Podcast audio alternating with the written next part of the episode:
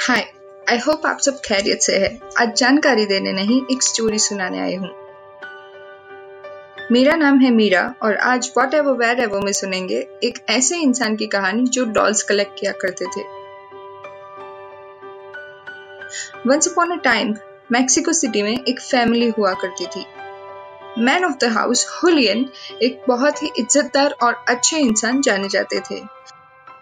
एक रोज अपनी वाइफ के साथ छोटी मोटी अनबन से तंग आके उन्होंने अपनी वाइफ को और फैमिली को छोड़ने का डिसीज़न लिया। He then went to an island nearby उस आइलैंड पे वो अकेले रहने वाले थे। ये बात है 1950s के आसपास की।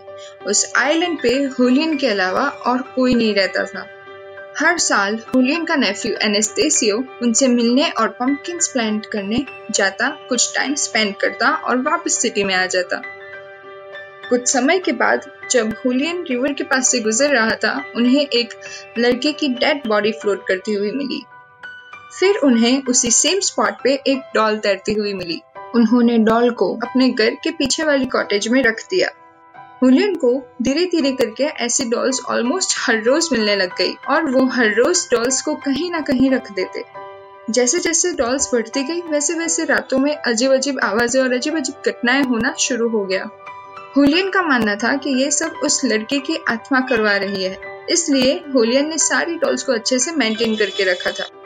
ये सिलसिला करीबन 50 सालों से चल रहा था।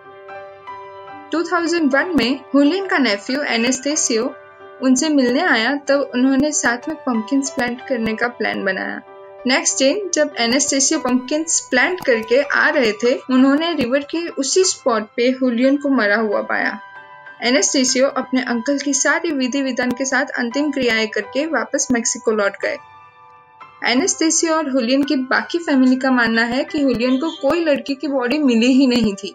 ये बस उनका इमेजिनेशन था और उसी इमेजिनेशन के चलते वो डॉल्स कलेक्ट करते गए और डॉल कलेक्टर के नाम से जाने गए।